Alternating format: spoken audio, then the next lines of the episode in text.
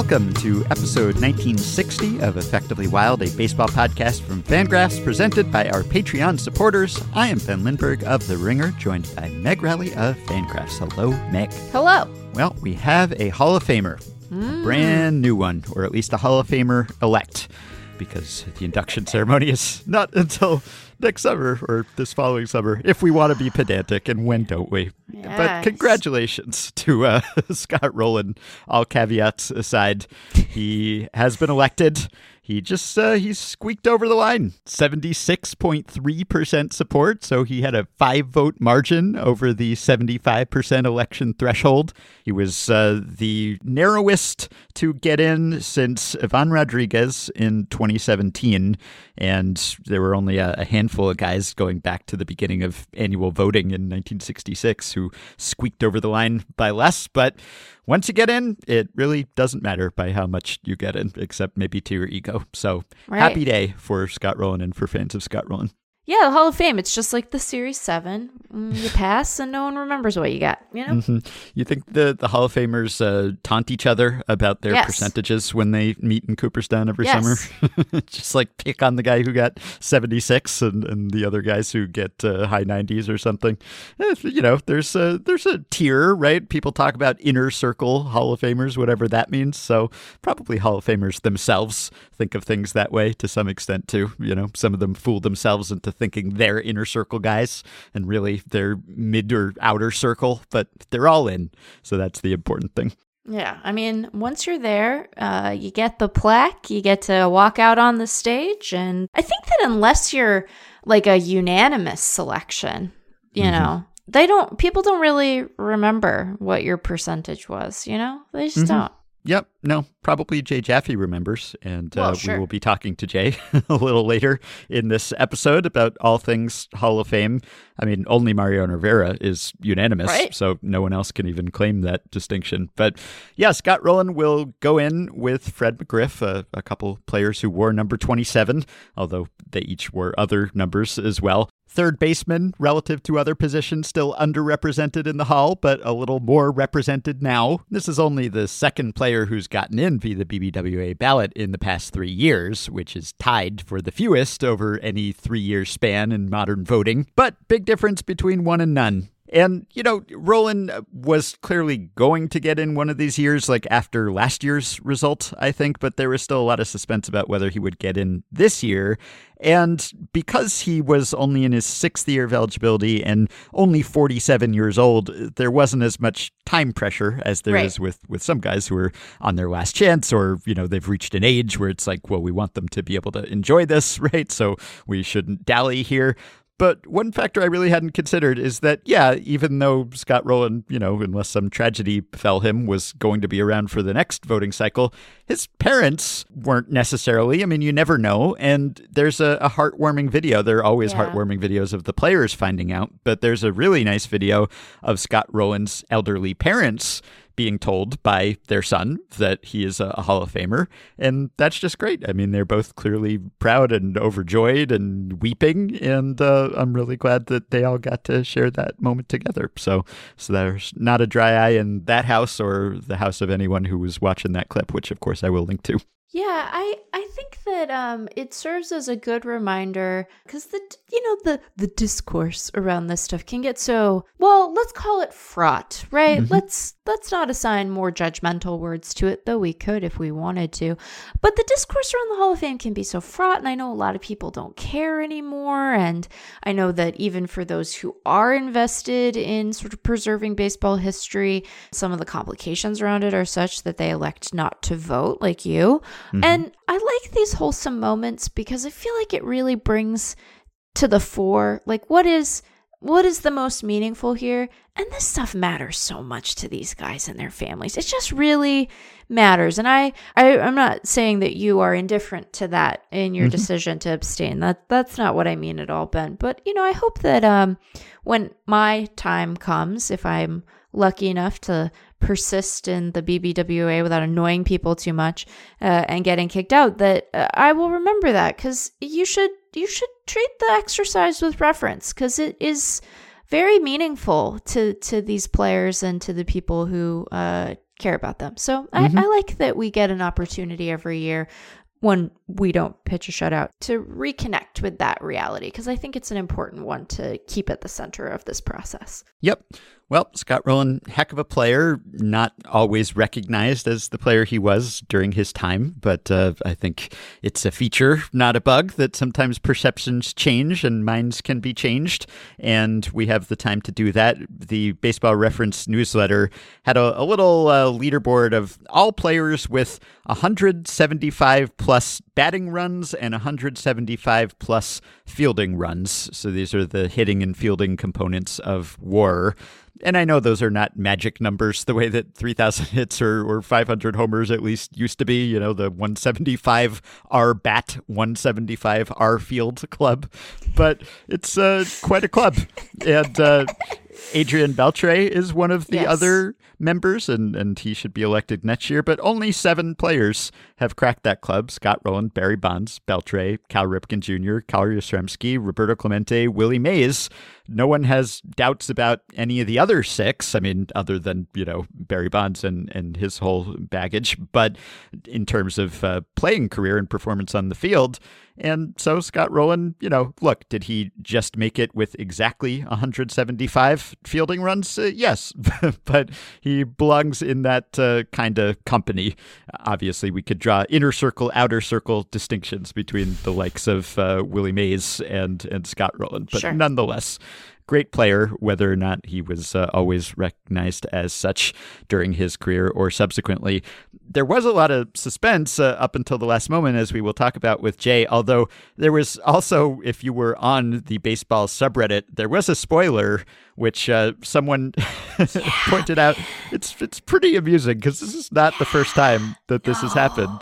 So not. this was uh, posted on the baseball subreddit on Tuesday before the election results were announced. And essentially, the Hall of Fame spoiled things because their format for Players Hall of Fame pages is baseballhall.org slash Hall of Famers slash last name, first name. Mm-hmm. And someone on Reddit noticed that if you typed in Rolen hyphen Scott at the end, you got a message that said you are not authorized to access this page. Whereas if you typed in other candidates, who, as we know now, did not get in, you got a page not found error, which was certainly suggestive that that page existed and was uh, built and was just not publicly accessible yet. So that was kind of a tip off. And there was a, a similar incident, I think it was seven years ago, with Ken Griffey Jr. and Mike Piazza. Not that there I was. I think that uh, that is correct. Yeah, there was not a lot of suspense about Ken Griffey Jr. getting in, but nonetheless, uh, there was a similar sort of spoiler posted then because if you typed in like their URL, it went from the page could not be found to like you can't access this page, you know, which is it's sort of a tell. So that's amusing. I mean, they should probably figure this out, right? Because if they want to keep the suspense, and I know not most people who are like watching the ballot reveal on MLB Network and following these things are on the baseball subreddit, but still, there's probably a way you could camouflage that, I would imagine. Yeah, one would think. Now, one would also maybe think that you could, you know, cast a ballot electronically or and uh, as a BBWA member, I shouldn't be casting stones at mm-hmm. the the Hall of Fame's glass house cuz like, you know, I still have to write a paper check for my dues. Don't know about you. yes, so, um, yeah, me too. Yep. yeah. Those checks are like three addresses ago, by the way. they still yeah, they too. still work. Right. You know, you don't have to update them. Like it doesn't matter. Yeah, it's it's like one of the I don't know two or three checks I write per year, if mm-hmm. that. Like I have to remind myself, how do I write a check again? oh, right. right Every time right. I send the BBWA dues. So yeah, yeah, we've not joined this this millennium yet. No, no, we are all of us um, struggling to catch up in our own ways. But yeah, I would hope that someone has pointed out to the hall that this remains an issue. Because, like yesterday, they probably didn't know about it until afterward because they were busy, you know, getting yeah. ready to like uh, name a Hall of Famer. So, mm-hmm. yeah. yeah. I actually I wondered because, as you said, I, I didn't vote. I've uh, discussed my reservations with the process uh, before at some length, so I won't rehash that here. But I just did not submit a ballot, did not submit a blank ballot, just did not yes. submit a ballot. Big difference. but I wondered because uh, I got a couple calls from from the hall in the days leading up to the announcement, just making sure that my ballot hadn't been lost or that I hadn't tried to submit one, which I don't recall happening last year. And so I was thinking, huh, I wonder whether they realized that no one got in, they got skunked again, and now they're like calling around to make sure they didn't lose a ballot somewhere Yeah. that would get someone in. Like maybe it would just be a. I was worried. It's like, uh oh, is this going to come down to one vote? Are are my mentions going to be bad? Are people going to be mad at me because uh, I was the one who didn't give Scott Rolen the one vote he needed? Oh, man. As it turns out, as Jay will mention, uh, one voter's uh, ballot apparently was lost in the mail. So maybe they were calling around because uh, once that happened, they wanted to make sure that it didn't happen to anyone else. Yeah. but, but yeah, that was uh, making me curious before the uh, results were announced. Anyway, congrats to Scott Rolen, Yes. and we'll we'll talk about everyone else who came close and uh, put themselves in position to get in in one of these years. I, I saw an argument. I, I wonder whether you find this persuasive because we'll talk a little bit about this with Jay, but not in depth. Billy Wagner was one of the players who took a significant leap and, and Yeah. now looks like he is poised to get in in one of the next few years. And Mark Armour of SABR, who's been on the show, he tweeted, There was never a moment during Billy Wagner's career when I wouldn't have happily traded him for Andy Pettitte. Right. And Andy Pettitte did not get nearly the same level of support and has not seen the same sort of growth. And Right. Jonathan Bernstein pointed out on Twitter also their salary histories would seem to support that. You know, baseball people at the time were willing to pay more for the services of Andy Pettitte than Billy Wagner. And same for Cy Young voters, for instance. So, Sure. in that sense, Hall of Fame voters are sort of out of step with uh, how those players were perceived at the time. Now, we were just talking about the fact that perceptions can evolve and that that Yep. can be a good thing. And I know Pettitte has the HGH uh, thing on his Right. record. So, you know, substitute Mark Buehrle or, or Tim Hudson or some other comparable starter who has recently been eligible for that. And Wagner has way outstripped them. And I guess this comes down to the fact that people now are, are looking at starter and reliever at just separate positions. Yeah. And Wagner was incredibly dominant as a reliever, more so than Pettitte was as a starter, even, although Pettitte certainly has a, a Cooperstown case in his own right. And so people are just saying, well, there are relievers in. And so if we're putting relievers in, then Wagner compares favorably to some of the guys who are already in. And he was just so good at his job, despite the job being more limited, that he should be in. But what do you make of, of that argument? So I tend to take the following approach to the hall, and I reserve the right to change this approach as my own ballot approaches. Mhm. But I tend to take what I might call a like a Noah's Ark approach to the Hall of Fame. I think that uh, there should be well, it doesn't necessarily have to be two. You can have more or less, not a lot less, but less. That you know, I understand that it is a kind of pitcher, but I think that it is a distinct kind. I actually think that the argument for including relievers is more persuasive for past generations of relievers maybe than current ones where the, the line continues to blur between starter and reliever. But like i think that it is a it is a position and so the best of the guys at that position should be in the hall just like I think that, like, you know, the best DH should be in the hall. And he is. His name's Edgar Martinez. That's a little knock to you, Boston fans out there. Mhm. Sound off in the comments. Um, no, don't do that. Ortiz is great. It's fine. They're both Hall of Famers. It doesn't matter anymore, you know? Here's the thing it doesn't matter. It's Doesn't fine. matter. Everybody's Mhm. happy, you know? Everyone got what they wanted. Uh, including me. So I appreciate the argument that is being made that if you were good enough to be a starter, you just would probably be a starter in most Right. cases, and that relievers are failed starters in some respect. I think that that tends to um, smooth over and uh, and not do justice to like how player dev actually works, particularly now. But I Mm-hmm. appreciate the argument, right? That like if you could go a few more innings and reliably get through an order more times, you'd just be a starter. Yep. I get it. But I also think that like we have relievers and so the best of them should be in there and they do generate value for their teams. They can create sort of a sense of psychological security on the part of their fans. And I think that it's interesting like they at least in terms of how they are operating now, like if you look at the way that relievers are valued in the free agent market in the last couple years, like clearly teams value good relief pitching because it isn't quite in step with the rest of the free agent market, right? They tend to mm-hmm. make more than you'd expect them to, at least in the last, I don't know, five to seven years. So I think that the use of relievers and how many innings they're pitching and how interchangeable they are, you know, how front offices value them in the free agent market. Like that stuff's going to change and shift around over time. Um, and so pegging the the argument should they be in the hall or not to that seems in some ways like a fool fool's errand, but um, I think that we can refer to something more biblical and simply mm-hmm. say that like they exist and we want them in the ark. Yeah. I don't know what flood we're saving ourselves from, but um, right. you know, here we are. Yeah, I get that argument. It's the whole like, is DH uh, is, is, that a separate position, yes. or is it just a less valuable way to be a hitter, basically, or is a reliever is that a distinct position from starter, or is it just a less valuable generally way to be a starter? I, I think, I mean, Wagner started out his pro career as a starter. He was, right. I think, exclusively a starter until he made his major league debut. He was just a starter uh, in the minors, and then he started pitching in relief in the big leagues.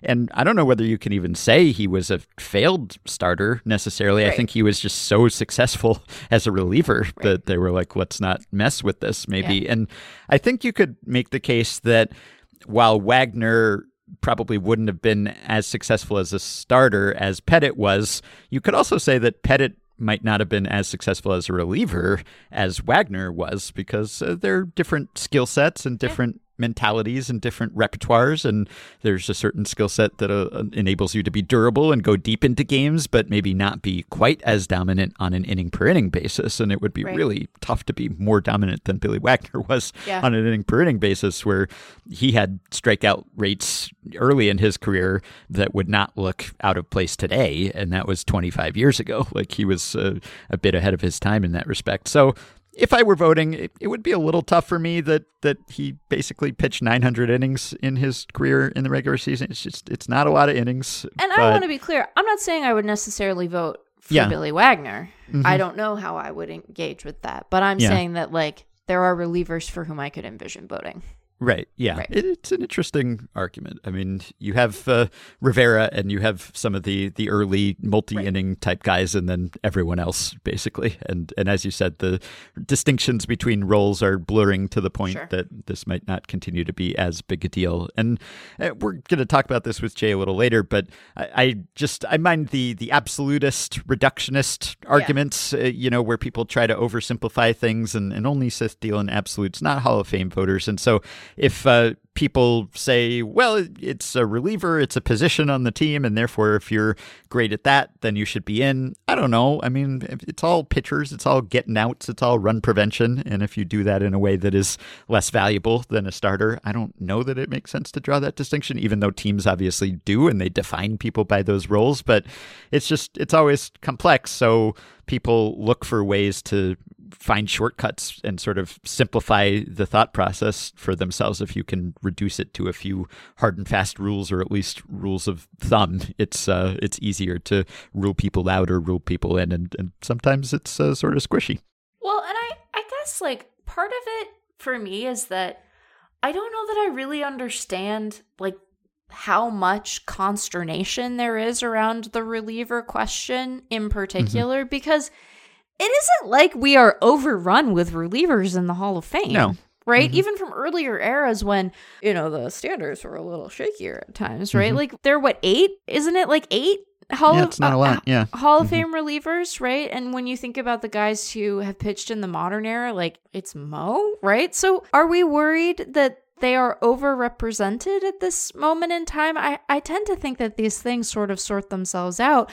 And if anything, given how so like the number of innings covered by relievers keeps growing and it is clear that front offices view most relievers as pretty fungible, right? There's a lot of mm-hmm. up down guys, maybe a little f- fewer up down guys now that they can't be optioned as many times in a year, but like, you know, the number of mainstay always on the roster, guaranteed to see big high leverage innings guys, that isn't a huge No. population and it's certainly not a population that like pers- that tends to really persist like you have to be an elite guy for a long time to be a dude where you know 5 years after your career is over we're going to even talk about you as a possibility so i understand that we have to get squirrely about something come Hall of Fame season. And I'd much rather get squirrely about this than like, you know, PED stuff or, you know, how we interpret the character clause in a consistent, usable, workable way. But it seems to me like this is a,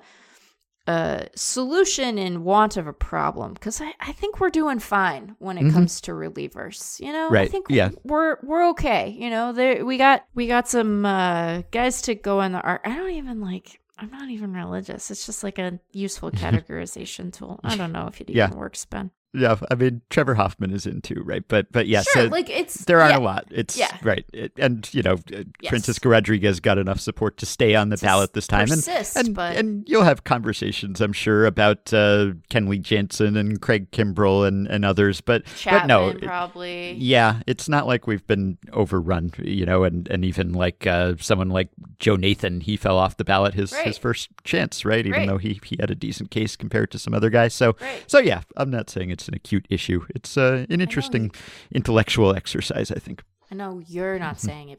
But pe- Right. People, people are I'm saying sure it. There seems someone- to be a lot of stress. Yes, yes, Stress. yes. So, uh, just a couple of quick things here before we bring on Jay. First, uh, there was one semi interesting transaction which I, I bring up for one specific reason, and that's Adalberto Mondesi was uh, traded to the Red Sox from the Royals for left handed pitcher Josh Taylor. And I don't know exactly where he'll slot in. Roster Resource right now has him at second base. I don't know if he'll end up playing some short. I don't know whether this will endanger the Adam Duvall full season center fielder experiment if Kike Hernandez uh, gets to play more outfield now. But Adalberto Mondesi is uh, he's a tantalizing talent, right? And uh, and the Red Sox needed a real infielder, and he is that, or he would be if he's healthy, and that's always the question with Mondesi. He's uh, he's fast. Uh, he has shown a a really entertaining and intriguing suite of skills, but Yes. he has very rarely stayed on the field. Yeah. And also, he's had plate discipline issues, etc. So it'd be great if he had a, a healthy full season and, and put it all together. Yeah. But I I bring this up and, and I just want to put this out there just in case I, I get hit by a bus or something. Like, I, I need someone out there in the world to be aware of this. And I'm going to pick on Bill James for a second. And uh, look, uh, all of us in this line of work, we owe Bill James something, some debt. If not for Bill James, uh, would we be here doing an analytically oriented podcast at an analytically oriented website in 2023? Who knows? It would be a very different history for, for baseball analysis, I think. But every now and then uh, bill james will uncork a tweet and you know some of these tweets are, are kind of concerning for non-baseball related reasons but this is one that i've uh, had my eye on for, for some time here bill james loved alberto mondesi when when he came up. Like he he thought he was the bee's knees and that he was going to be an incredible player. And not an unreasonable thing to think uh, back in 2018 when in 75 games he was an above average hitter and he stole 32 bases and great base running and great defense and was uh, you know quite valuable in fractions of a, a season and we didn't know that he would basically only have fractions of a season for the next several seasons but but Bill James was uh, anointing Adalberto Mondesi as, as like the, the best of that crop of players you know, he uh, in 2019 he said Alberto Mondesi is a future MVP. Just for those of you not watching, I guess we can't disprove that yet. But the one that I remember is uh, September 19th, 2018. Adalberto Mondesi not eligible for the Rookie of the Year award, but seems like obviously the best new player of the year. Now, there were a lot of great players that year. So the first reply was, Are we ignoring Acuna and Soto or just talking AL? And Bill James clarified, I just meant the AL. However, he continued, Soto and Acuna are on the same level. So he's saying, you know, they're at Adalberto Mondesi's level. But beyond that, 2018 was also the first year in MLB for one Shohei Ohtani. And I remember thinking at the time, even though by that point, I guess Ohtani had, had already had injury issues as a pitcher, the idea that uh, one would value Adalberto Mondesi higher than Ohtani or, or project Mondesi's career to be better, that seemed unreasonable to me. Now, look, we've all been very wrong about things and players, and uh, I'm not accepting myself from that. But Mondesi over Ohtani, that seems strange to me, and I was not the only one. So someone tweeted back at Bill James at JMC underscore PGH. I would bet a significant amount of money that Ohtani greater than Mondesi in career war. Okay. And Bill James's reply Commissioner doesn't allow me to bet. This was when he was still working for the Red Sox, I guess, in some capacity.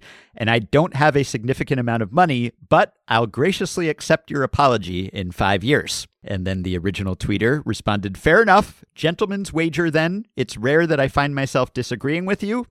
And Bill James replied, We'll try to remember it. And then the original tweeter replied, Sounds good, Bill. Thanks for the response. So, okay, uh, you know, nice, wholesome, civil Twitter back and forth. Well, I've had a, a Google reminder to uh, revisit this five years down the road, just in case Bill and this original tweeter did not remember it. I, I set a Google alert so that I would be reminded five years uh, when the term that, that Bill set here, this gentleman's wager, when he said he would accept this other tweeter's apology. And we're coming up on it now. So this September will be the five year anniversary of that wager and my Google alert will go off on that day. But just in case something happens to me or I'm indisposed or something and no one else remembers this, I had to uh, put Bill on blast here just to ensure that someone would follow up on this wager.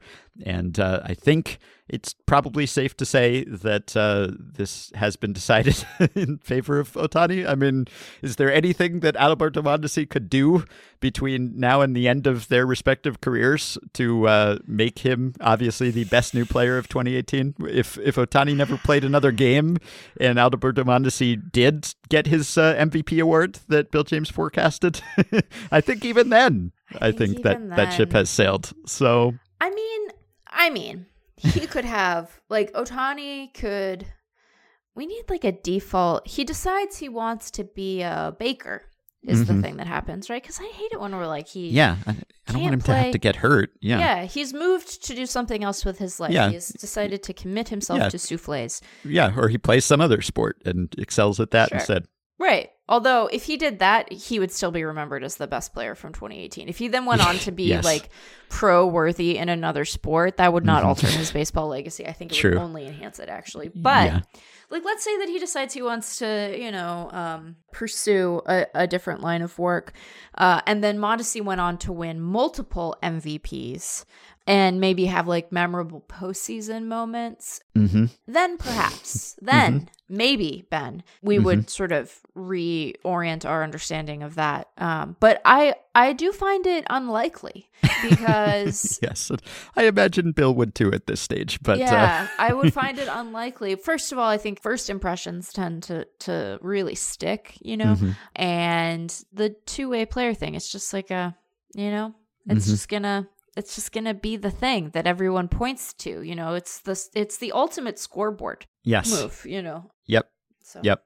Yeah. Well, this uh, this is you know part and parcel, I guess, with Ohtani being a bit underrated at the time, and I understand just why it was hard to imagine that anyone yeah. could consistently do what he was attempting to do. But but he had a track record at that point. Is the I thing know. why I had faith in him I is know. that he had he had I, done it ben, in NPB, you, even you younger. Have, ben. Who are you trying to persuade? I know. I it know. can't possibly be me. I was, I was, I was devastated when I found out that he wasn't going to be a Seattle Mariner, and particularly yeah. when he was going to go to the Angels. In fact, Ben, mm-hmm. am I correct to recall? Am I right to remember that we were maybe podcasting when the decision happened? Oh, when it, were we at the moment? I forget. Because I remember that. Well, hmm, I, hmm, I. what day? What day was it, Ben, that he that he ended up signing? You know what? What was the day? Yeah. When he hmm. made the decision, you know, we should leave all of this in. It was in December. Okay, so I think we were I think we were podcasting because I think that I was being introduced as the editor of the Hardball Times. Oh, really? Huh. I think I think maybe. I think I This is a, this is a very specific memory. well, it was a big time. You know, it was Yeah. it was a. Uh, it was meaningful to me, or maybe I was Mhm. on the phone with Appelman. Yeah, maybe, that I was had it. just gotten the. See, the problem is you were talking search- to somewhere, someone somewhere when you learned that that Well, it was would be was an angel. related to it was related to Fangraphs, and I Hmm. feel like we were maybe podcasting. Were we podcasting perhaps with Bill Barnwell? Oh well, we we definitely did do a pod with Bill at one time. I I wanna I'm gonna yes Ben Ben I think I'm right. No, I'm wrong. Okay. But it was around then. You yeah, that was that was early January 2018 when we did the pod with with Bill. Yeah, I looks like uh, we were talking to Daniel Adler yes, Adler as well now with with, the twins. Minnesota. Mhm. Mm, I'm sure you were talking to someone at the time. I think I was talking to Appelman. Maybe I Yeah, think maybe I was sense. talking to. to anyway, this has been me not being able to like navigate the wiki quickly enough to just Right. say like and definitively it was this Mhm. man you know ben this uh the wiki's a really good resource Oh, it's the best. I'm so the grateful to everyone who has uh, Yeah. populated that with information. Yeah. because then we don't have to rely on my apparently quite faulty yes memory. this is what happens. It's like this is why when you read Glory of Their Times and you know other oral histories and, and players reminiscing about their careers, it's like, uh, remember I had this incredible game and I, I faced this guy and I did that in that game, and then you look it up and you you realize, oh, that can't be the case because uh, you never played that person that season, or that can't have happened in the same game, and you kind of conflate these things. Same thing happening here. We're all mortal. We're all fallible.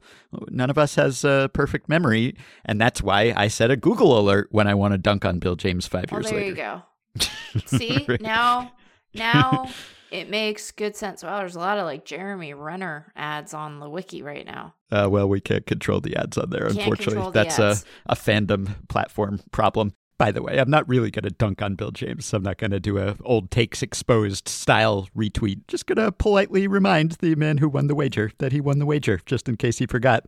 All right. So, last thing I want to say, just a quick uh, follow up on our ongoing baseball exceptionalism discussion about ways that baseball stands out from other sports. So, we had a, a couple of responses. We talked about the scoreboard last time as something that sets baseball apart, just in its granularity in showing not just the current score, but how we arrived at that score, half inning by half inning. Couple responses. One from BR Krebs, who writes the inning by inning scoreboard isn't just unique to baseball. Curling keeps track of every end as well, Oh. telling the full story of the game as it goes. Not sure if that counts since that's a sport that seemingly only exists every four years to a vast majority of the general public. Uh, Well, but counts. not- uh, yeah. Uh, people in Canada and Yes. Norway and all Mhm. kinds of places uh, Yes. pay attention to curling all, all the time. Very much so. And we got another listener email from uh, a Canadian, Ruhi, our Patreon supporter, and a friend of mine who says in episode 1959, you discussed the uniqueness of baseball's box score, recreating the events of the game. And I think there is a comparable scoreboard in, sorry to be that Canadian, curling. There are a couple of ways curling scoreboards can be laid out, and one of them is almost exactly like a box score. Both teams' ends, which is kind of an innings equivalent, and the number of points scored in each end. The other way is a little more complicated. She writes, I am not as familiar with curling as I am with baseball, but I think it's quite similar in a lot of ways, especially in the team sport with a lot of individual playing time aspect. The skip in curling is like the catcher to me, where they call the game and direct other players' shots, but everyone has to play their own rock. And also got a response from Raymond Chen, effectively Wild Wiki keeper, who noted that bowling scoreboards record the results of every single ball, even more thorough than baseball. Along the same lines, listener PJ writes in to say in golf, the physical scoreboards at tournaments will display the score relative to par for each hole for each golfer. So at the start of a tournament, a player will begin at E for even par and then may progress above, green number, or below, red number, and you can see how a round is going for each golfer. This is also at least partially a function of the structure of the sport, but if baseball is detailed with nine frames for nine innings, golf may be even more detailed. Fair enough. Okay. And we also got a response from Scott who said, In the course of Monday's newly official segment, The Uniqueness of Baseball, you discussed the scoreboard and particularly the score being broken up inning by inning and whether that was different from period by period, quarter by quarter, etc. However, I have two additions that I want to make to this that I'm surprised did not come up in the course of your discussion the inclusion of hits and errors and the out of town scoreboard. Among the big oh. five U.S. sports, baseball's scoreboard is certainly unique in not just showing the score, but some small portion of how that score was gotten to in hits and errors. Sometimes hockey scoreboards will show shots on goal, though I don't think that's standardized. But other than that, I can't think of a parallel among sports scoreboards. Along with that, baseball seems unique in having a large out of town scoreboard where you can follow all other games in progress to a degree of precision depending on the scoreboard via lit up bases or number of outs or pitcher's number, score, game start time, etc. I also think that's unique, though it's the case that baseball does have many more simultaneous games than football and more than hockey and basketball. So that's kind of a corollary, maybe to there just being more games in the baseball season, which we've talked about, but but also I, I guess more going on at the same time. I don't really know what the state of out of town scoreboards in every other sport is. Like I assume you can see the scores when you're at a, a game for most other sports, Yeah. but but maybe there's not quite as much real estate taken up by that, or there just aren't as many games going on. So yeah, there's uh, something to that, I suppose. Yeah, I will say so again my my primary reference point for this is going to be what they do in the NFL because those are the the games that I have gone to in person the most apart from baseball at least recently. And I think what they will often do is they'll like take a they'll show what the score is and then at various points throughout the game they might pause like if there's a break you know the there's a quarter break or timeout or whatever and they might even show like a highlight or 2 from the out of town games and those tend the games they select tend to be the ones that either are the most interesting or have the most direct impact on um, the division position of the team the home team you're seeing hmm but here's the thing I like about it. I have one small beef with the out of town scoreboard for Okay. baseball. Do you know pitcher numbers? no, not at all. I know some of them, right? I know Mhm. some, and and by that I mean they're uniform numbers. yes. right. I get why they are there. They indicate who the starter is going to be in that um, particular for each team in that particular matchup. But I think that most people don't know all of them. Mhm. And so we could maybe do something else with that real estate. You know, maybe there's Mhm. something else we could include on the out of town scoreboard that would tell us a little bit more, you know? Mhm. So that's that's my one beef. Whereas, you know, uh like at uh, Lumen Field, Mhm. um you can see like whole place, you know, cuz they will just show them up Right. there, which they don't tend to do in baseball as much. You don't see like real highlights from other in progress games as often, which Mm-hmm. Yeah. maybe is a broadcast rights thing. I don't know, but like you're more likely to see. I I have seen at various points, both when see, watching the Diamondbacks at home and also the Mariners at home, if there is a team relevant to that city that is Mhm. in some sort of playoff situation, you will see updates from it, Right. which is kind of cool. Like they'll show a highlight, and I'm like, well, show me the other MLB teams. you Yeah, know, your, right. your brethren. Right. Yeah. Well, we got a, an email from a Patreon supporter, Now I Only Want to Triumph, who pointed out that in baseball, I think there's a, an unusual shortage of plays from, from that game as Right. it happens relative to other sports, right? I think both Yes. because of the layout of a ballpark and Yeah. you don't want distracting moving images in the batter's eye, right? Right. And then also, I think it comes down to maybe not wanting to show up the umpires, just with the, the legacy of, of fans being upset at umpires. And so they tend not to show close plays, uh, Yeah. at least on the, the main video board. Now they show it all around the ballpark at various screens, and you can hear the audible like cheer or groan when people see the replay. Right. Especially, you might have some ballparks that show the replay, like if there's a replay review, Yes. right but but historically speaking you wouldn't usually just see like as the game was going on like a, a disputed call that just happened up on the big board in center or left or Right, wherever it is so so yeah that's a, a little unusual i suppose and uh, Tyler, Patreon supporter, said, I can't think of another sport that has the live audience sing a tune about the sport itself. partway through every match. I imagine it would be quite odd and would even receive pushback from some if hockey, for example, implemented a song about hockey to be sung during the third period. However, it would be stranger, in my opinion, if baseball were to banish this tradition you obviously you have a lot of singing and chanting that goes on right fight songs and so forth right but but that's mostly team oriented. Yeah. It's not just like here we are at a at a football game like right. go football, you know, No. like in the, in the way that like, you know, take me out to the ball game and then root, root, root for the home team and all that and the cracker jacks and so forth like Right. it's more just like we like baseball. And, uh, you know, having sort of a, a designated song that is just generally about the sport and uh, also affords us a chance to stretch, I suppose is is uh, somewhat unusual too. Yeah. Yeah. It suggests a more sedentary viewing experience, right? Because you get Mhm. the opportunity. Yeah, or a longer one. yeah. Right. I think I think both. Um, Yes. I think they Mhm. work together to to necessitate the the seventh inning stretch. And then you're right. The other songs I can think of, you know, you know, Eagles fans aren't aren't singing about other people. They're singing about the Eagles. you know, like they're Right. pretty particular on, on that Mhm. score. Just to think of a team that has a compelling fight song and has been playing lately. And you're right that some sports or teams will have songs they sing that don't specifically reference the the team necessarily, but are traditions of the team, Mhm. right? Like I have a controversial take about Sweet Caroline, but like Sweet Caroline, you know, which Mhm. could you know, we could do other stuff if we wanted to. I'm just offering that as a, an alternative to people. It's a weird song, Ben. The lyrics to that song are weird. yeah. It's weird that we sing that song, you know, and that and that we have such a Pavlovian response to it. It's just like Mhm. kind of embarrassing. But anyway, you know, we all have our little traditions, but you're right that most of them are specific to the team or not generalizable to uh, the whole sport. Mhm. So Right. that's that's weird. Yep. And the last one I will share here, this is from Brian, who who noted not only do different parks have different dimensions, but different ground rules. So what happens if a ball hits the catwalk in Tropicana or gets stuck in the ivy at Wrigley?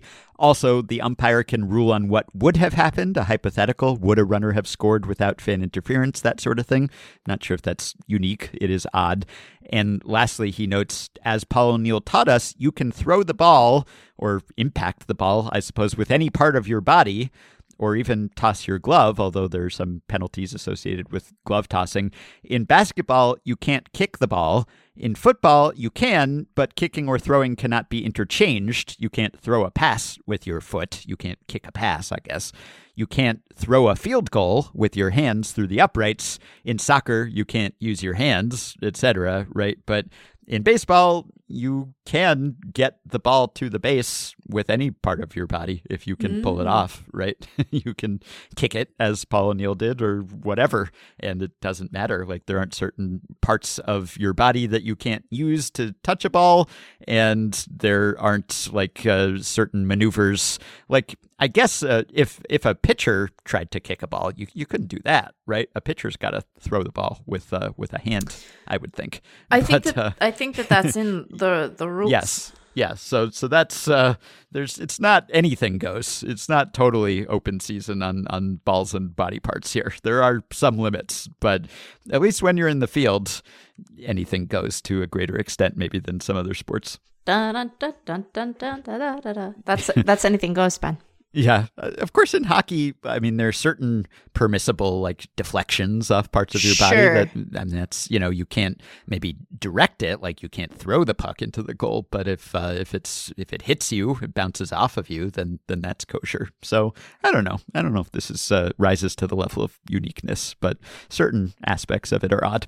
Yeah, it's a particular strange little pursuit, and Mhm. its traditions and rules have unfurled over time in a way that does not suggest a master plan, and so it is. Uh, it has resulted in a little bit of weirdness, and uh, you know, I think we like it like that. Yes, we do. All right, so let's take a quick break, and we'll be back with Jay Jaffe to talk about the Hall of Fame voting, and then we will finish with an in-person past blast.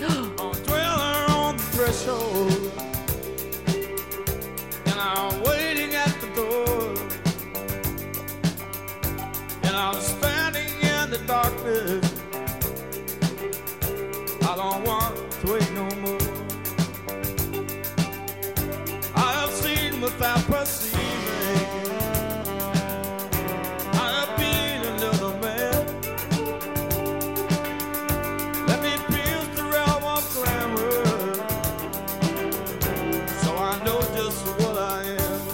Right, well, the dust has settled on the Hall of Fame results. The ballots have been tallied and released. And so, who better to dissect what went down than Fangraph's senior writer, Cooperstown correspondent, and Cooperstown casebook author, Jay Jaffe, who is always much in demand around this time of year. Jay, thanks for coming on. Hey, Ben, good to be here. So we thought that we might be talking about a shutout today. It looked like that right up until the final few moments, really. But we do have a new Hall of Famer to discuss, Scott Rolen. And I think maybe people who don't pay that close attention to the process and maybe still tend to look at things in terms of old school stats were sort of taken by surprise when they realized, oh, Scott Rolen is a Hall of Famer all of a sudden. Okay. I don't think it would be a surprise uh, to anyone who listens to this show or that we need to really make the case for Rolen at this point, although, of course, you can go through his bona fides again for anyone who's not fully convinced. But what strikes me is just the trajectory here that he took, because I subscribe to the Baseball Reference newsletter, and they had a little breakdown of Rolen's qualifications. So by WAR, better than 65.6% of Hall of Famers. By JAWS, better than 47.1% of Hall of Famers at third base. But then by Black Ink, better than 0.0% of Hall of Famers. He has zero black ink, never really led the league in anything. Gray ink, better than 1.2% of Hall of Famers. The Bill James Hall of Fame monitor, better than 26.8% of Hall of Famers. So, looking at things historically speaking, it definitely marks a change that he got in. And also, even relative to just a few years ago, right? Where he started with the 10.2% support. So he's the lowest starting support of, of anyone who's gotten in under the modern voting system. And it only took him six years. So coming into this cycle, it seemed clear that he would get in, if not this year, then next year or sometime soon. But it was far from assured as of fairly recently. Yeah. Yes. My answer to that question is yes. um, no, I, look, I, I, you know, I in in spending uh, most of yesterday preparing for the announcement, I you know I pre-wrote several paragraphs about the shutout and Yeah. uh, recompiled a table that I'd built two years ago without remembering uh, on you know the past shutouts and who you know who got in and and uh, how many guys got fifty percent or more. I you know I I was laboring towards that, and then it was around maybe like four o'clock where the votes kept trickling in for him uh, in the tracker, and the suspense was building, and started to be like, oh, hey, maybe there's a chance here. So there was legitimate suspense, and I mean, for anybody who thinks that the tracker the publication uh, of, of ballots prior to the announcement has decreased the suspense going into the election announcement. I will offer this as a fine counterexample, as well as the uh, uh, the recent ten year elections, uh, year ten elections of Larry Walker, Edgar Martinez, and and, and, and Tim Raines. But you're right. It- you know, this did seem a surprise given that Rolen debuted with 10.2%, which again, as you said, set a record. But it's worth remembering that that 10.2% was suppressed, uh, was a suppressed share because of just how crowded the ballot was. Mhm. When Rolen debuted, there were 10 candidates who uh, met or exceeded the JAWS standards at their position. This year, that number was four, including Rolen himself. When he debuted, there were 13, I believe, that had a JAWS of 50 or higher, uh, or 40 or higher for catchers. Uh, now that number, this year, that number was seven. It was not unreasonable to see him as possibly not one of the 10 best candidates in 2018 when he first came on the ballot, and certainly not one who had the most urgent claim on a spot when you think about Martinez building towards uh, towards his election. He was he would be elected the next year. Walker two years later. Those guys at their end of their candidacy. All that really mattered at that point was that he survived and advanced. You know, and and the reality with with these crowded ballots is voters had to perform some some kind of triage, and he just ended up on the outside for some, but he got enough to stick around. So I don't think we should, we necessarily have you know should should point to that ten percent as just a face value judgment that you know that everybody felt he was not a you know that ninety percent felt that he was not a Hall of Famer. It was that you know ninety percent felt that he did not have the best case for the Hall of Fame on that that year's ballot. And there are other guys who started with lower totals who didn't make it in on this year's ballot but are inching toward election. Can you talk about a few of the guys who we might expect to see taking the stage next summer? Sure. Well, uh, Todd Helton uh, got 16.5% on his first ballot in 2019, and he's now in better shape going into his sixth year on the ballot with 72 point something percent, you know, about 10 points ahead of where Rolen was coming into this year. Andruw Jones only had 7.3% in his debut. He's at 58% this year, uh, his sixth year on the ballot. He debuted the same year as Rolen. Uh, he's got a legitimate shot at being elected by the writers, given that he's got four more years of eligibility. You know, both of those guys stand out, and it's just a reminder that because of these advanced stats, you know, these fates that we once thought were cast in stone in terms of where a guy debuts and and and uh, how he projects thereafter are, are much more malleable. And to me, it, it it it at least somewhat mirrors what we're seeing on the playing field, and that you know guys who come up and they're not great hitters, don't have a lot of power, can rework their swings, and so you know the the Justin Turner path to success, or Chris Taylor path to success, or whatever JD Martinez path to success or you know learn a new pitch or adjust their spin and suddenly these guys are you know star caliber. It's we live in a in a in a wonderful age where you know the fates of players are just much more malleable uh, both on and you know on the field and and and in our uh, uh, post career evaluations of them i guess. One thing that i found interesting you know we've talked about how we had this you know, big bulk of guys who were going to get in. You know, it clearly impacted Rolen's trajectory because there was all of this ballot crowding. This year, the ballot thinned out, right? We lost some of the guys who had been the most controversial. I know that you were so sad to not have to write a BBWA profile of Barry Bonds uh. and Roger Clemens, although the committees didn't let you get away from it entirely. Yeah, right. But I found it interesting that, you know, with this new room to be had, we still saw, you know, the the average number of votes on ballots contracts still a bit. What do you make of the sort of state of the electorate right now? It's it's a shrinking electorate. There's no doubt about that. You know, the long term effects of uh, the contraction in sports media, the you know so-called pivot to video, the decline of several outlets that you know, maybe a few years ago we would have viewed, you know, from, from Fangraphs vantage, we would have viewed as competitors, at, you know, or, you know, or, or fellow travelers. Uh, those places are drying up. It's not, there's not that many places where it's easy to sustain the 10 year career necessary to get the ballot. I mean, you know, I joined the BBWA for, in, in 2011 you know, and stuck around for 10 years. There were people who, who joined it a year or two after whom I certainly thought would, would, would have the vote by now. Um, and, you know, for, for whatever reasons, there was a lot of attrition within that group.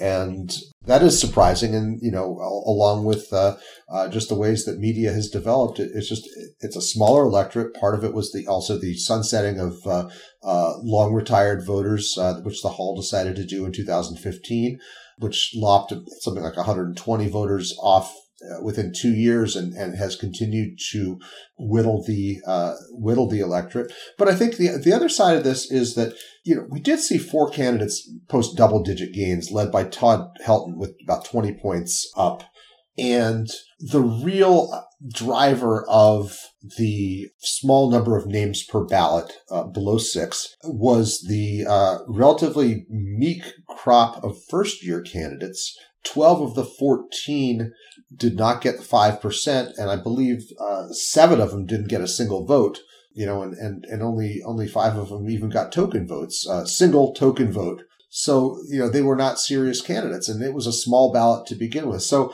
you know, in some ways that's that's maybe just a bit of a fluke. Next year we've got uh, three very strong first year candidates coming on, including an, an obvious first year uh, honoree and Adrian Beltre, plus Joe Mauer, plus Chase Utley. So I think we're going to see, you know, a return to uh, what we saw a few years ago in terms of ballot space being at a premium, but it is still going to be in the hands of a of a smaller electorate. Yeah, so you mentioned the four guys who increased. Uh, Helton, Wagner, Jones, and Sheffield all went up by more than 15 percentage points, which, as Jayson Stark noted in, in his column, never in any previous election had more than two players each jump by at least 15 percentage points after entering that election with a floor as high as this group. So that was unprecedented.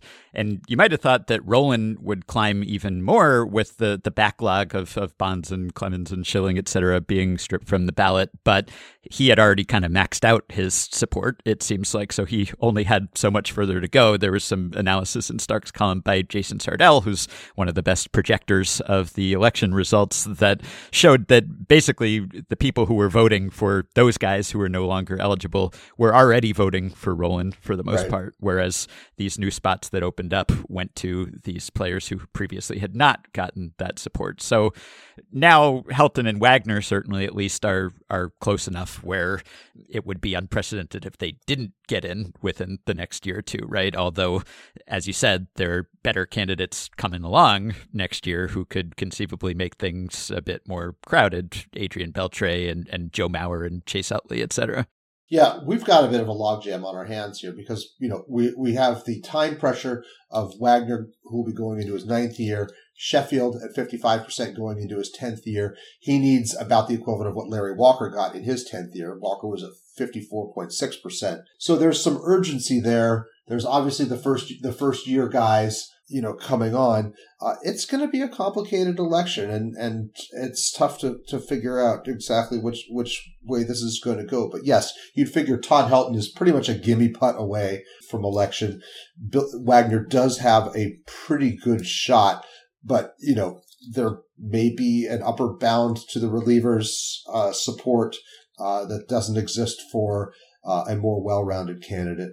You know, one thing about Rolen that strikes me, and maybe this was why Jason Sardell's model, which had been the best for three years running and may still prove to be the most accurate for this year as well, missed on Rolen, is because it was such a comparatively simple candidacy. Mm. There's no PED smoke. I mean, it was just about baseball. There was no baggage. You know, the worst thing you could say about him is, oh, he got hurt, hurt a lot and finished his career in uh, at age 37. And oh yeah, Phillies fans have the red ass uh, about him because he didn't sign a hundred ten million dollar extension, and Dallas Green and Larry Bowa both put him on blast, which kind of poisoned the well. Um, the city of brotherly hate.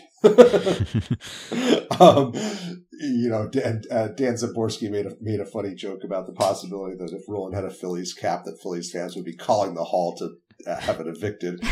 Uh, so you know there were and like in my feed there was a there were there was at least one Phillies fan who was irate.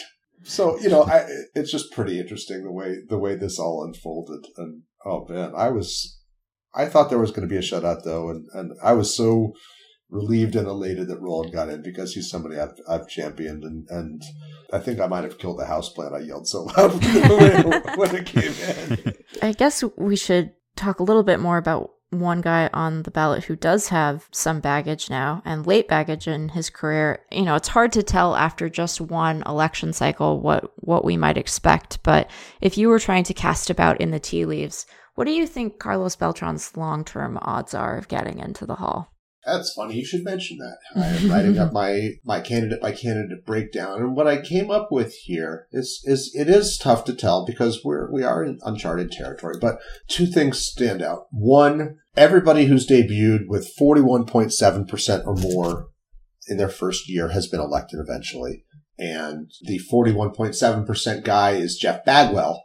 Uh, and he did it within a 10 year eligibility window. He needed seven years in part because he had publicly admitted to using uh, androstenedione, the steroid precursor, back before it was banned. You know, there were voters who creatively tried to say there are rumors about him when, you know, the answer was hiding in plain sight. Uh, same with Piazza you know, and uh, guys kind of, kind of embarrassed, some, some voters kind of embarrassed themselves by not doing their homework. But, you know, that was a controversy that was, that was surmountable. And I do think that Beltran, you know, the sign stealing controversy is probably surmountable as well. You know, there are reasons to be upset that he was the only player identified, for example. and that while the two guys who, the two managers who were actually suspended got jobs within a year, uh, or, or immediately after being uh, reinstated, uh, Beltran has not. Um, but you know he's he's already you know paid his paid his uh, or done you know paid his dues, done his done, done his time. When I when I uh, game this out, I think year six or year seven is the most likely uh, point for him because there are you know some crowded ballots coming up here. It will take a little while to to uh, untangle this jam that that we've got here. You know, I don't necessarily see you know as much as Joe Mauer to me strikes me as a guy who should go in on the first ballot. If you've got Todd Helton and Adrian Beltre going in, there's not always room at the top for a third guy, especially if there's other guys pulling in that direction, including Wagner, including Sheffield, including Jones. So I think Beltran's going to have to wait for the traffic to clear. And uh, last year, when I did my five year outlook, I had Beltran going in in, in his uh, sixth year, but that was based on him getting, my guess was 57% in his first year, and he undershot that by about 10 points. So it's going to take a little bit longer. Yeah, although I think we can infer something from him getting 46.5% support in his first year. I mean, that's already higher than the likes of A Rod and Manny Ramirez are Yes. getting, and, and those guys are not gaining at all. They're just basically frozen in the mid 30s. Yep. So that seems to send a signal that voters are distinguishing between types of cheating and that it's a, a harder hit against your legacy, apparently, if you are a steroid guy, if you got suspended, especially for taking PEDs, than if you were a sign stealer, even a reported architect of the sign mm. stealing scheme. It, it seems like, I don't know whether this will be a one year kind of like, let's punish him and then, you know, we'll, we'll give him next time, we'll give him a vote, or whether this will linger. But, but either way, it seems like people are drawing a distinction between types of cheating here, which is interesting. Yeah, I you know, and I think I think that's good. I mean, you know, I've I've said this throughout my time doing the virtual and actual ballots is, you know, even when you're just looking at the PED guys, there are nuances there that deserve to be explored. You know, some guys tested positive and were suspended. Others had uh, infractions that dated to, you know, the Wild West era before testing and penalties were in place. And you've got, say, a Jeff Bagwell using something that was actually legal at the time, or Andy Pettitte using HGH, which has obvious medical uses. There are, it's not often you get two guys whose PED related cases are exactly alike. And so it shouldn't be surprising that when we get uh, other infractions and violations that we have to, you know, weigh them against each other, compare them and, and uh, try to figure out how the right han- way to handle it is. One thing I thought about when I going into this, both with regards to uh, the general electorate's strategy and to my own, was uh, the example of Roberto Alomar.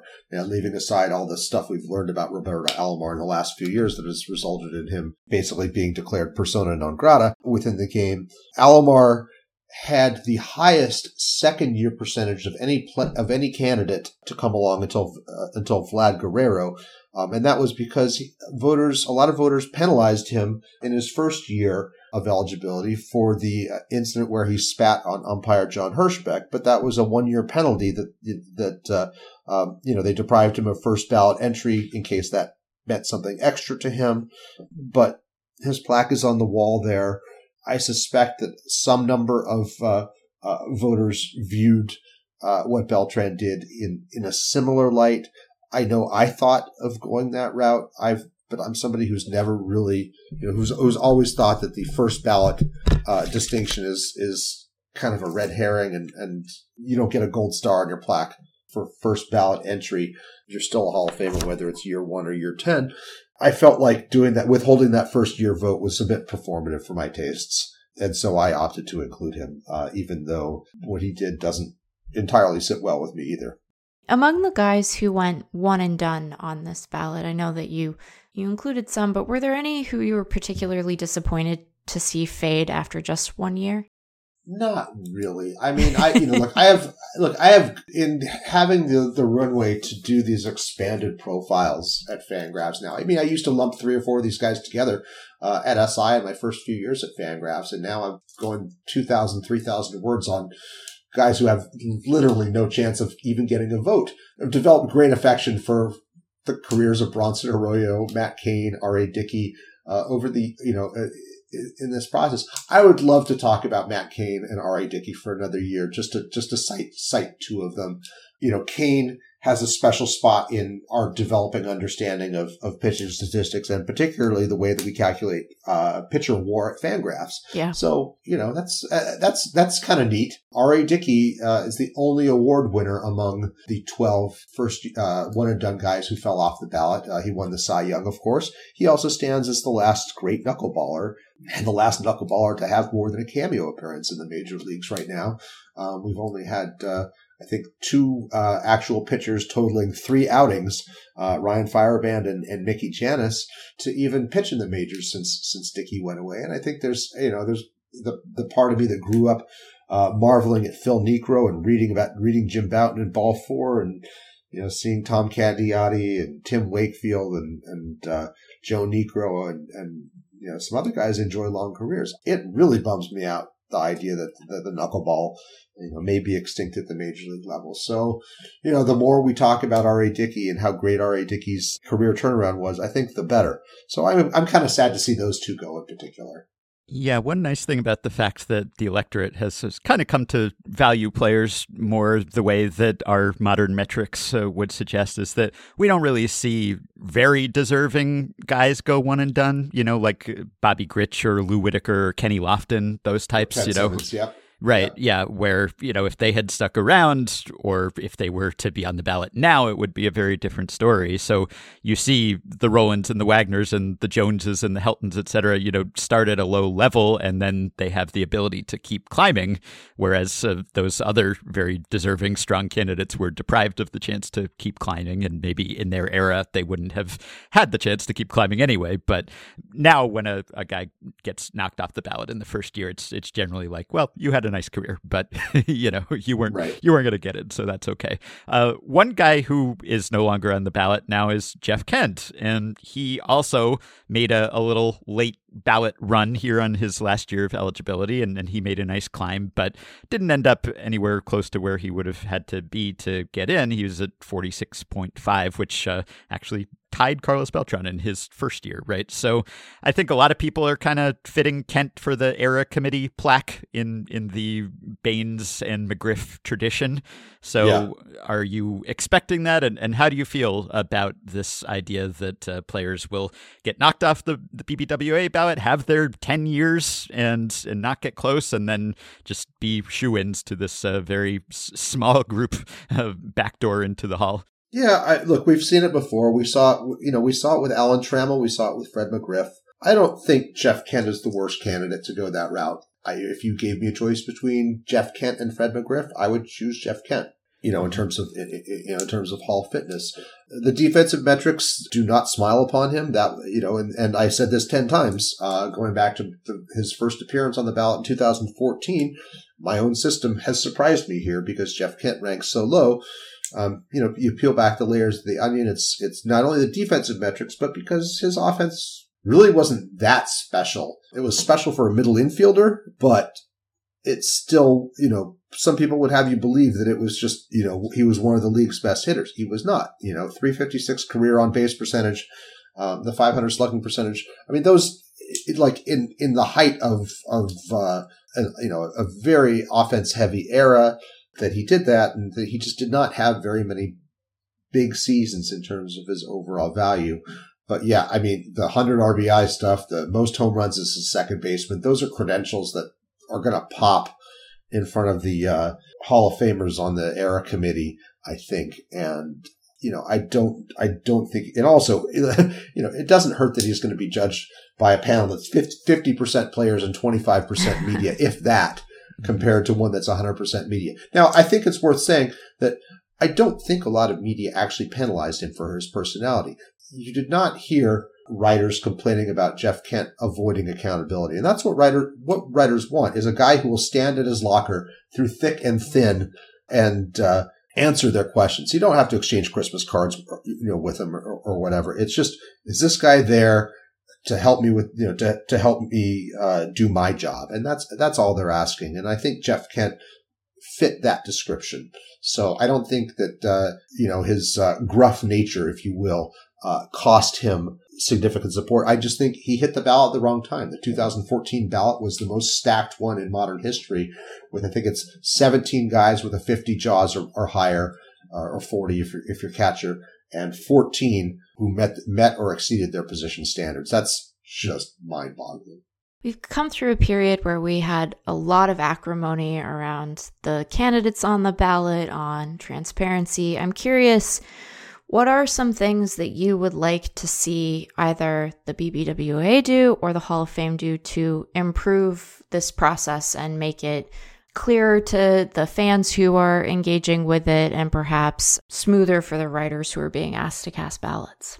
Well, we had a report yesterday from Ryan Thibodaux uh, that one writer's ballot got lost in the mail. I don't think I've ever seen that before, but man, that does not give you great confidence in what has already been uh, uh, viewed as an antiquated system, particularly by those outside it who are like, "Wait, you're still doing this on paper?" Um, I, I do think I, I do think this is a discussion worth having uh, within the BBWA about uh, about going to a secure electronic voting system. I think it can be done, and I I don't think there's a reason not to do it.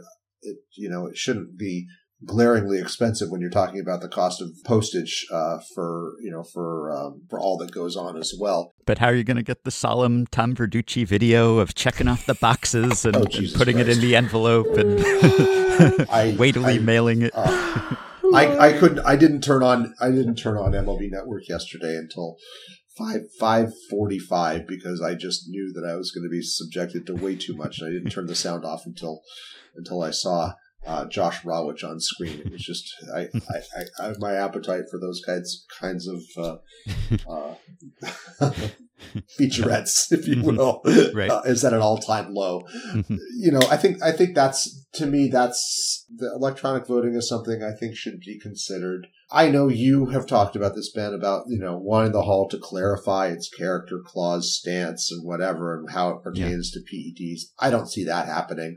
Mhm. I think the hall loves to have its cake and eat it too. Is content with the fact that this ambiguity has broken in their favor by keeping Bonds and Clemens and A-Rod and Manny on the outside and setting a good example for the children. You know, I, maybe it would be easier if we had some guidance uh, from them when it came to not only to PEDs but also to the unfortunately uh, growing number of players who have been uh, accused of, of domestic violence. But as the great Ray Ratto often says, this ain't a church. You know, we're judging ball players. We're we've got countless examples of bad behavior already in the hall, and that doesn't mean we have to endorse every example that comes along. But I don't see, just prag- from a pragmatic standpoint, I don't see there being like a, a, a stronger purity test being put into place, or the hall um, staking out a position that hems it in rather than hides behind ambiguity. I mean, the hall's already content to maintain anonymous voting, you know, which is to say voting that, you know, where the, where a, a, a voter's ballot is not eventually published. Um, the BBWA asked for the second time in, in, in the last decade, uh, to make, uh, publishing, uh, ballot mandatory overwhelmingly, something like, you know, 88% of the BBWA at the winter meetings approved that. I don't see that changing though, because I think as long as the current leadership is in place, which means Jane Forbes Clark as the uh, chairwoman and CEO, I think we're you know we're going to see the Hall of Fame maintain these positions, and as a private institution, that's their right, and we can either play ball or ignore it.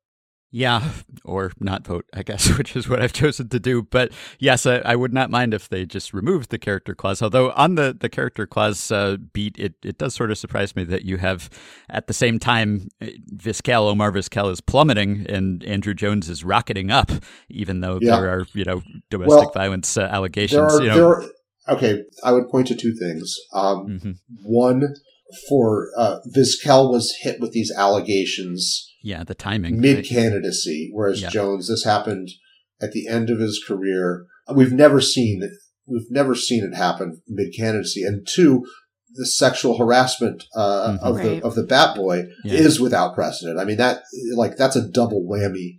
Um, Yeah. And it does have a baseball connection, and it probably, especially given that we know that there was an out of court settlement regarding this, you know, which is confidential in nature, but it seems entirely likely, if not probable, that Vizquel would be subject to Major League Baseball's discipline process before he could ever take another job within organized baseball. Yeah. So you're, you're, you're, you know, you're again talking, you're talking about a guy who's going to have the black mark of a suspension against him, you know, and that's, that's, I think a tough, a tough thing to, going to be a tough thing to overcome if that does come, you know, if that does play out.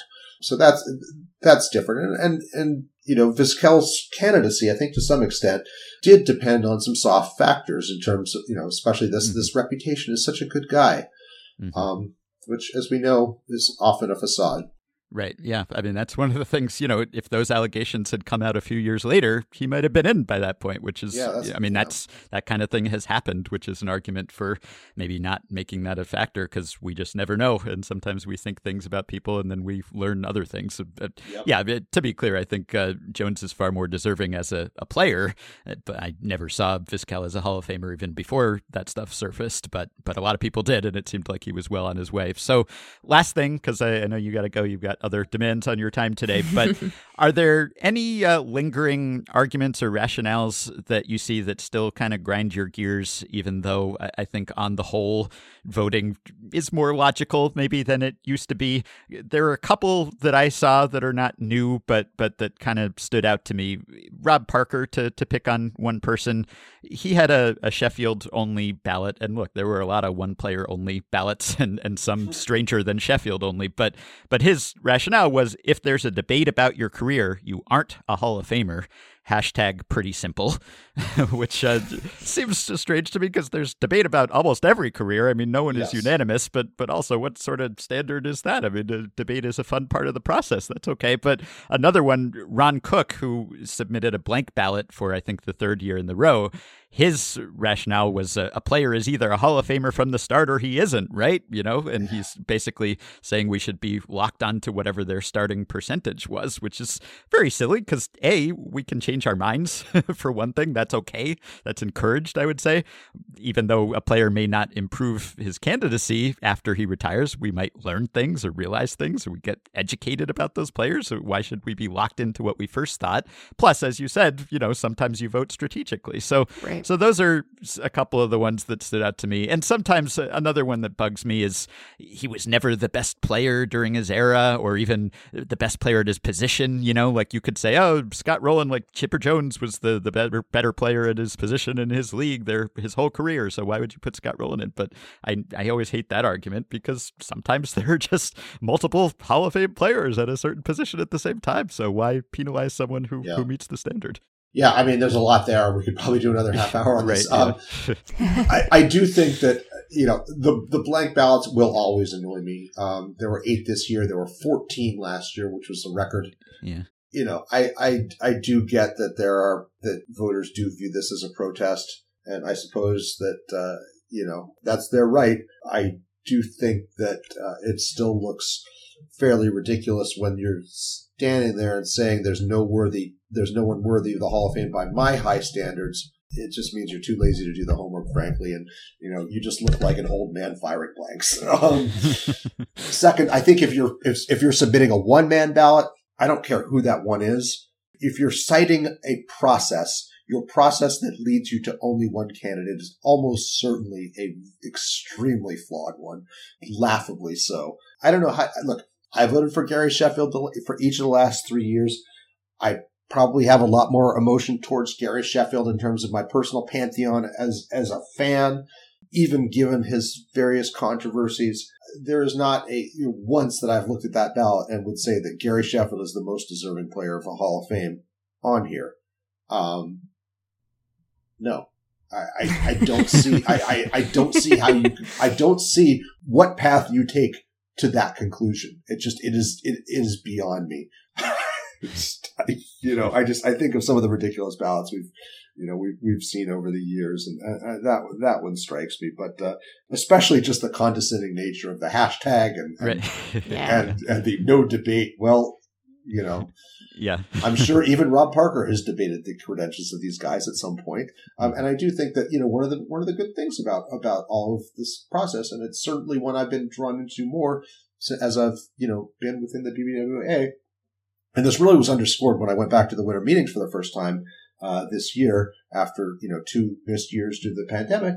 Uh, is that voters actually do talk to each other about these guys. We learn things from each other. You know, you might get a tip that, hey, this guy is not the upstanding character uh, we thought he was. You might also, on the other hand, uh, convince somebody that, uh, you know, you really ought to take a look at those defensive metrics because they do. You know, I, I have talked to to a few voters. I changed a few minds uh, this winter. I had my mind changed uh, a bit too. I was very. I went into the winter meetings very malleable about uh, how I felt about Carlos Beltran and asked uh, at least half a dozen voters uh, what their thoughts were and kind of hashed out a revised position for myself that that factored into what I ended up writing. So I, I think it's a good thing that we're open to open to more discussion and more evidence. I uh, I'm writing this in my in my uh, candidate by candidate profile right now. Is I review my process for these guys every year. I'm going to take another look at Mark Buehrle and Andy Pettitte, whom I've not voted for any time yet, even after making a significant change to, to uh, starting pitcher JAWS. But I'll, I'll, look again and I will listen to the arguments of the people that I respect that are making them on, on those mm-hmm. two pitchers' behalves because uh, we do have a dearth of starting pitchers. And so yeah.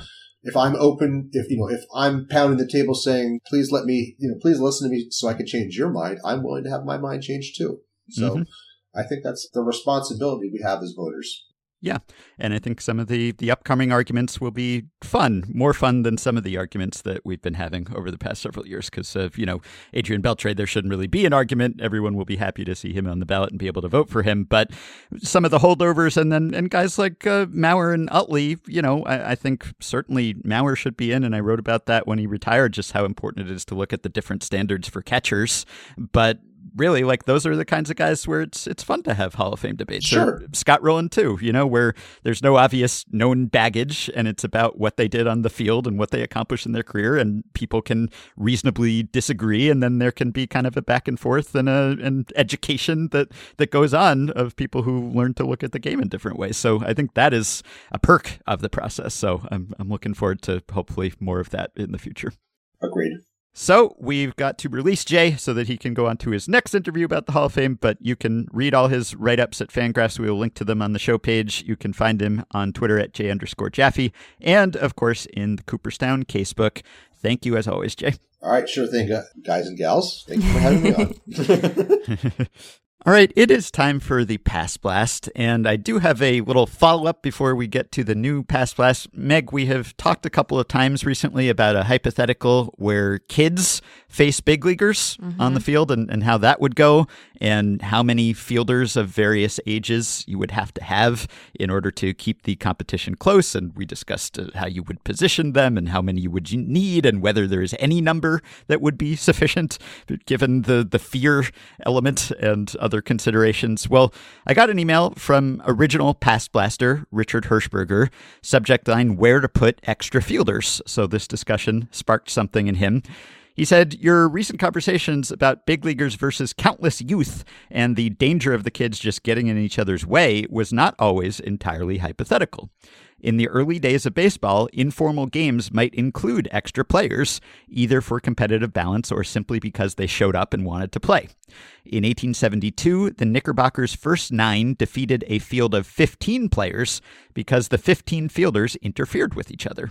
Henry Chadwick gave some advice on where to place various numbers of fielders. So here's the quote from Chadwick. When a field party exceeds the regular number of nine, the following rules should be observed in placing the field. When 10 men play, of course, the 10th man goes to right short. When 11 play, then the extra man is placed between second base and center field, the latter player being sent out further for long balls. When 12 men take the field, then the two extra men take positions in the outfield so as to capture short high balls beyond the reach of the infield and not far enough out for the outfielders. In such a case, two of the three outfielders are sent out further to catch long high fly balls, when the field exceeds 12, then the extra men are placed on foul ball ground, back of first and third base. Unless an arrangement like this is made, the players are only in each other's way. So that's from the New York Sunday Mercury, May 19th, 1872. So this was uh, contemplated. So there's some free tips from Henry Chadwick to any teams of 15 year olds that happen to be playing big leaguers anytime soon. I don't think uh, actual big leaguers can avail themselves of these instructions, though, because we do have some limits on how many fielders you can have, and also more and more strictly where they can stand. So that kind of that limits you a little bit. But good to know that people were thinking of this uh, 150 plus years ago. We live in a society, etc cetera, et cetera. yeah. We also we got an email from Joseph, a Patreon supporter, who pointed out, what if you covered the entire field of play with thousands of prone five year olds? if you make the ground completely inaccessible to the ball, it would eventually come to rest on top of a kid's body, which would presumably be an out, right? I mean, I guess everything would be a catch at that point because you would just have a sea of five year olds and the ball would come to rest on one of them, and then another one could pick the ball up and it would be an out. So, problem solved. Okay, but okay, but Ben, here's the thing. If the entire field is literally covered with 5-year-olds, how does that interact with potential interference of the runner to first base, right? Cuz if yeah, they're well, you in got to the leave the baselines clear, I guess. Oh, sure. now we're we're keeping it like normal baseball. Okay. Okay. yeah, there are limits. I'm saying, but You'd end up spiking a kid. It would be terrible. I know. Well, hopefully they would have some sort of protective equipment or something, because otherwise the ones right in front of the plate would just get drilled. It would Right, be like yeah, the- be the silly reasonable. position in cricket that we have discussed in the past. Yeah, So yeah, mm. don't want anyone to get hurt, but that is the big problem about having big leaguers face five year olds or fifteen year olds for that matter. Okay. So that was a, a follow up, and, and I wanted to get Richard involved here because we're having another changing of the guard in the Past Blast segment today. So Richard Hershberger originated this segment. He took us from its introduction in 1856 to 1901 through 1901. So he took us up to a new era, the American League coming in. And then Jacob Pomrenke, of course, uh, picked up the mantle from Richard, and he has now taken us to the verge of a new era, the expansion era. And so he is here, as Richard was, for his final Past Blast to deliver it in person. Jacob is here to do the same, and I've said this so many times, but uh, the Past Blast today comes to you from 1960, and this is episode 1960, and it also comes to you from Jacob Pomrenke, SABR's Director of Editorial Content and Chair of the Black Sox Scandal Research Committee. And I guess you could have let you say that for yourself because you are here. Hello, Jacob. Well, thanks for the introduction, Ben. Yeah. Well, we thank you for taking us this far, and uh, we have one more Past Blast to go. So lay it on us, uh, the Past Blast for 1960. Okay, so 1960, the title is Expansion Plans. Bill Mazeroski's home run to win the 1960 World Series was not even the biggest baseball story of the week that October. Five days after Maz's historic home run in Pittsburgh, the National League announced its long awaited expansion plans. They approved the addition of two brand new teams in New York and Houston for the 1962 season. Meanwhile, American League owners were busy making their own plans for expansion in 1962, but they were outraged that the NL had moved ahead without telling them first. So, one week after the NL owners meeting, AL owners voted to move everything up to opening day in 1961 instead. The Washington Senators would move to Minnesota to become the Twins, and then expansion teams would begin play in Washington, D.C. and Los Angeles. The lack of trust between the two leagues hovered over everything, as Shirley Povich of the Washington Post wrote on November 2, 1960. Quote, the AL club owners made no secret they were plenty sore at the National League for what they considered a double cross. The National and American Leagues were supposed to act in concert on expansion, said Yankees co owner Del Webb, and they didn't. Webb said, They pulled a fast one on us before the World Series and held a hurry up meeting to add New York and Houston. I understand they got together and decided on this while riding on a plane to Pittsburgh for the World Series. Webb's special pleasure is that the American League is invading Los Angeles to make a two team city out of what had been the private preserve of the Dodgers' Walter O'Malley. The AL had been moaning low at the growing prospect that it was becoming the Bush League. Its own failure to go to California when the Dodgers and Giants moved three years ago was recognized as ghastly negligence. With the NL taking up in New York, it was threatening to be the only coast to coast league, so the AL made up a lot of ground. For once, Povich wrote, the American League was being the boldest, and now the National League would have to catch up. William Shea, who led the charge to bring the expansion Mets to New York in 1962, called the AL's quick expansion, quote, one of the lowest blows below the belt in the history of the sport. The two leagues did get together at the winter meetings in December to hash out all the details, but by then the damage was done. The American League was committed to fielding two new teams in 1961, despite having, in the words of author Andy McCue, no general managers, no managers, no players, and no ticket sales departments for either team yet. Opening day was less than six months away. Good luck. Excellent. I couldn't have read it better myself. Maybe we should have had you read these things all along. You've got you've got like a little a touch of, of Nick Offerman vocal quality, I would say. I don't know whether anyone has ever made that comp before, but I will accept that as a compliment. Thank you. yeah, no, he's he's much in demand as a as a voice actor these days. But yeah, I I always forget. I I think of sixty one as the start of the expansion era, and it was. But there's this one awkward season where it, it's the only year, right? I, I think in you know since the AL came in, where you had the two leagues having a different number of games, which is uh, I, I always think of like okay, they started playing 162, not 154, but there was sort of a, a staggered, right? I mean, I guess subsequently there have been some differences in, in number of teams, but not number of games. So it's a little unclean. They didn't do it in a synchronized way, but I guess they were upset about that at the time too, or at least the NL was.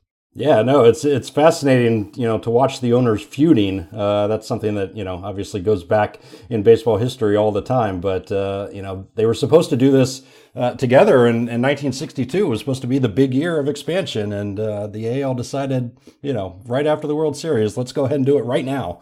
Mm-hmm. So yeah, it's uh, you know, that yeah. wasn't a good move uh, for anybody, and you know, it probably hampered the the Angels and the expansion Senators uh, for a while, but uh, you know they had to start play very very quickly.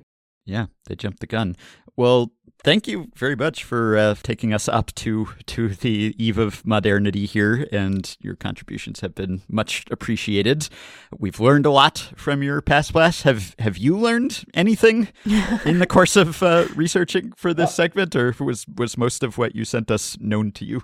No, a lot of this was was pretty new to me, and uh, you know, you and I had discussed uh, early on with Richard about uh, you know kind of going up through the years, and certainly my you know personal uh, research interest are, are, kind of in the early 20th century. So building up uh, you know into 1960 uh, kind of got out of my wheelhouse a little bit. But uh, it was a lot of fun to, to read you know some of the newspapers uh, in the 40s and 50s because you know we think of if you pay attention to you know TV and movies, uh, you know that's supposedly the golden age of, of baseball, at least you know for certain generations. Um, but the reality was there was a ton of change, and you know a ton of just very radical changes in baseball. Not only uh, who was playing, you know Jackie Robinson and all the former Negro League stars, but you know where they were playing with the relocations and you know just the ballparks they were playing in. I mean, all of it was changing. It was just a lot going on in those years. And so it was really interesting to kind of, you know, dig in and, and see what people were saying at the time. I mean, that's really, you know, what I've always loved as a listener about these past blasts. So is, is finding out, you know, what people were saying at the time. And it's, uh, it's always interesting because it's not always what you think. Mm-hmm. Yeah. Yeah. What was your process? Because uh, Richard, of course, had written extensively about early baseball and the origins of the sport. And so he had just a, a library of old clips that he could pull from. But what was your typical process for generating past blasts? Well, my, my first process was if I could find something that uh, would make either of the two of you laugh uh, or possibly groan, uh, depending on the year. But uh, you know, I was just trying to find something that was interesting. I figured if it was you know interesting to any of us, it would also be interesting to listeners. And um, you know, the big thing uh, that uh, I was always looking for was, you know, trying to find commentary, trying to find editorials, um, which isn't always easy because they're not well marked uh, in the newspapers um, back then, and so it was, you know, a lot of sports writers did not actually uh, express a lot of strong opinions. So it was uh, trying to find some editorials or some, you know, original commentary to figure out, you know, what people really thought, uh, other than just, you know, wire stories, AP stories uh, about these events. You know, those are pretty easy to find, but you know, figuring out what the actual people thought or what they said uh, in those years when, you know, not a lot of players or executives were being directly quoted in the newspapers. Um, mm-hmm. So that was uh, that was always a, a little bit of a challenge uh, to find those. But you know, when you come up with some good ones, some people are very, very honest and not very media savvy. Uh, even you know the owners and the executives. So that was uh, always a lot of fun. I wanted to ask since uh, this is uh, largely a Hall of Fame episode and you were following Jay here, and we were talking a bit about Carlos Beltran and his uh, level of support in his first year of the ballot. What were the ramifications for, for some of the, the Black Sox players or the, the Clean Sox who were on the Black Sox squad?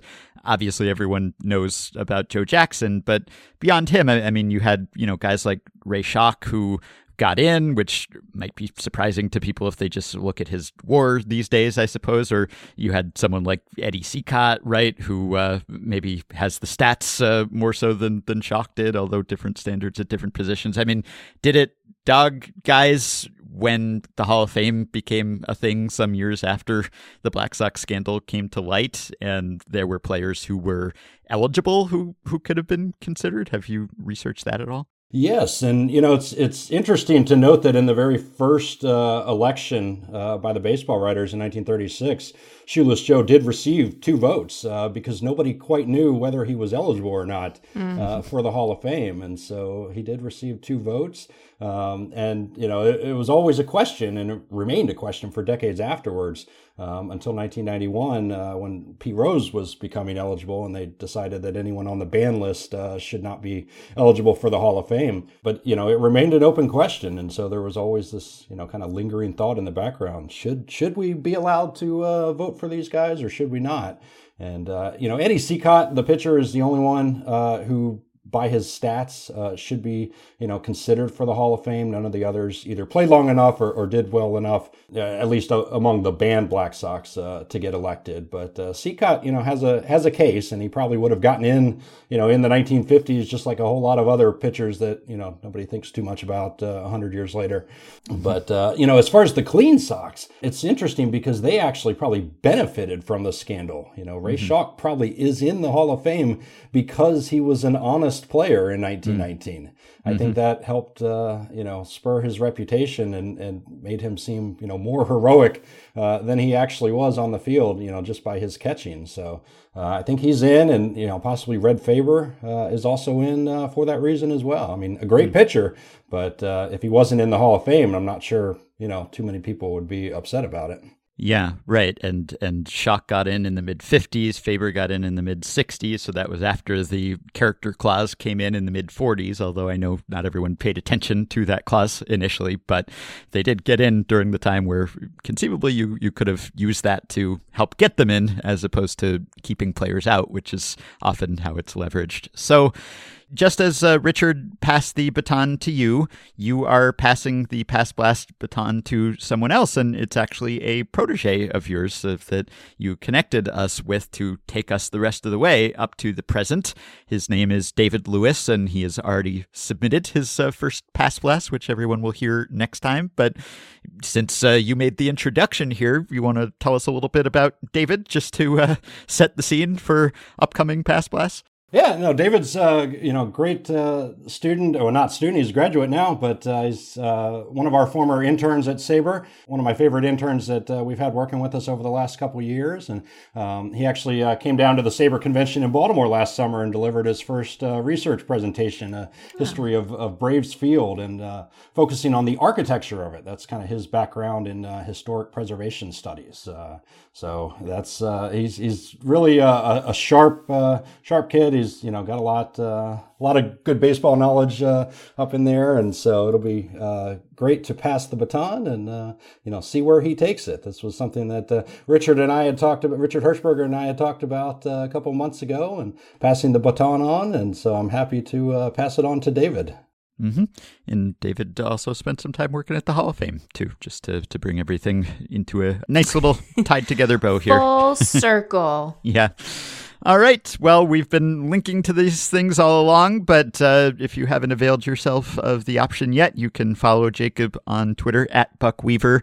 You can find his website at jacobpomrenke.com. You can find his extensive writing about the Black Sox and other subjects, and of course, appreciate his work for SABR. So, Jacob, uh, thanks so much for, for coming on to deliver the, the final Past Blast and also for taking us through the last several decades. It was a pleasure. Thanks to you both.